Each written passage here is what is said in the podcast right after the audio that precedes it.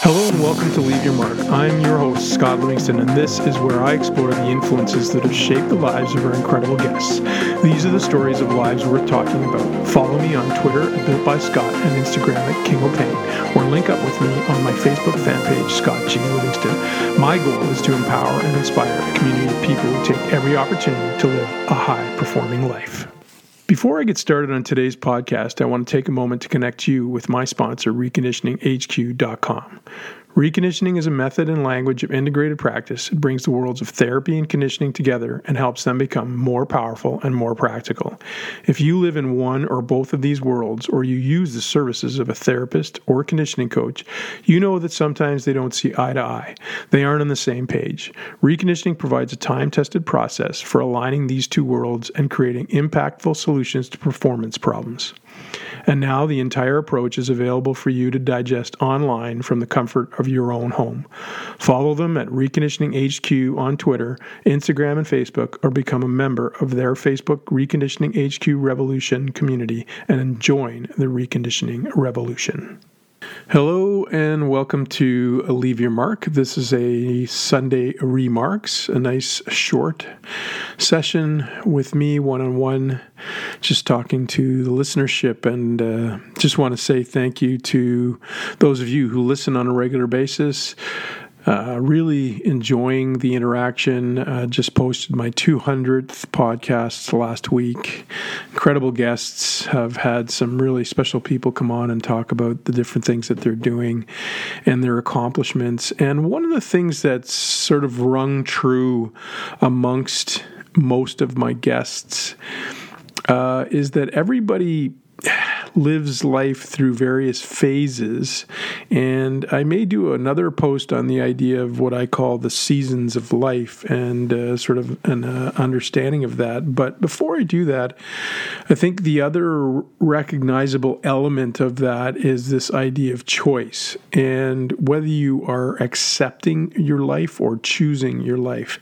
And the thing that rang true in a lot of instances with many of the people that I've had the opportunity to speak with is they've gone through um, different periods in their lives and recognized when they needed to make a choice to move in another direction and to find the space or the thing that was going to shine in their life or make their life shine or uh, you know infuse their life with something that would inspire them to continue to move through their process and their journey on this planet. And the whole idea here, the conversation piece is are you making choices to drive towards the life you wish to live, or are you accepting and, in essence, making a choice not to drive the bus you want to drive, um, being a passenger on that bus? And this can happen to us in what can be circumstantially uh, a very powerful job or opportunity that we perceive to be uh, what society would say is the great the great opportunity or the great situation. So, you know, you may have met, um, you know, a great person that you're now married to, but perhaps um, the relationship you're in is no longer serving either of you. And you need to sort of reflect on is this where I want to be and is this what I want to be doing? Or conversely, um, you know, are you making excuses for it and not necessarily putting in the energy and the time and the effort that you should be putting into the relationship you're in? And uh, because it does represent the best scenario for you or the best opportunity to, you know, access yourself and be the person you wish to be.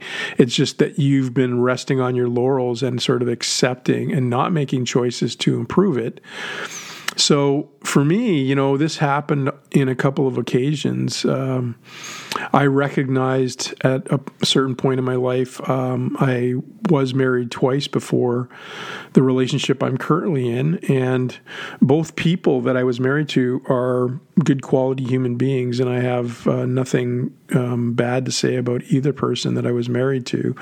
But I do recognize and did recognize when I was in those relationships that um, perhaps the relationship was no longer serving me and I was not serving it and the person I was with. And that the decision or choice that I made was to, instead of living with the discomfort or with the acceptance that uh, I'd made a choice to marry them, I decided that it was going to be in our best interest, not in my best interest, in our best interest to to go in a different direction. And I didn't make the perfect decisions. I didn't do things in the perfect way. Uh, no such reality there. But um, I did make a decision and I did orchestrate a life and drive the bus I wanted to drive. Um, I could have just accepted the relationships I was in and kept sort of cooking along and been potentially a m- miserable person for a long time. And consequently, my mate might have been miserable as well. So that's an example of making a choice, uh, difficult or not, to live the life I wanted to live. And, you know, I made that choice with regard to relationships. And then when I met my current wife, Jamie, um, you know, I had a very frank discussion with her at the beginning of that relationship about the fact that, uh, you know, I didn't want to have uh, a relationship where um, I wasn't growing as a person and that they weren't completely vested in um, both their own growth and the growth of our relationship. And that was a challenging conversation in the early stages. You know, it was um, for her because she was younger than me. That was probably the first time she had been challenged in some ways to think of it in that way. But I think she rose to that occasion and, and I think looks back on that as a very powerful mechanism for her own personal growth and the relationship that we've cultivated together. We've driven our bus together. And I made a similar decision um, in a couple of different occasions with jobs that I had. I was with the Montreal Canadiens in the National Hockey League was my last team that I was with for eight years. And, you know, for all intents and purposes, I had done many of the things I set out to do while I was um, working in the in the league in that position. I wanted to establish a high quality testing uh, schema for the team, a high quality development process. I wanted to um, establish really good reconditioning processes post uh, you know injury. I wanted to be able to work with guys from point A to point Z on the ice and to take any player position through that reconnection and reintegration into the sport practice that they were going to do.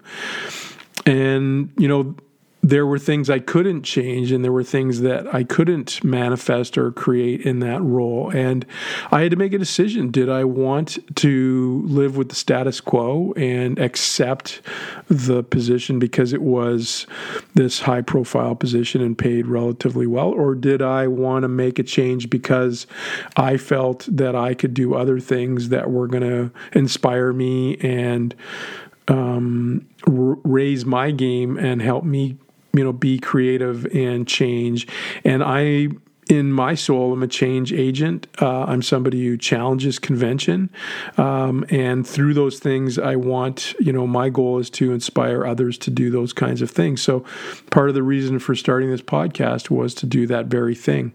But when I look back at that job uh, situation, you know, I could have very easily continued to um, sort of rest in that space and make a living, and and that's not to say that that's the wrong decision or uh, would have been the wrong decision. For me, it would have been the wrong decision. And that's the question that I'm sort of putting to you is are you choosing the life you wish to live or are you accepting the life that you are living?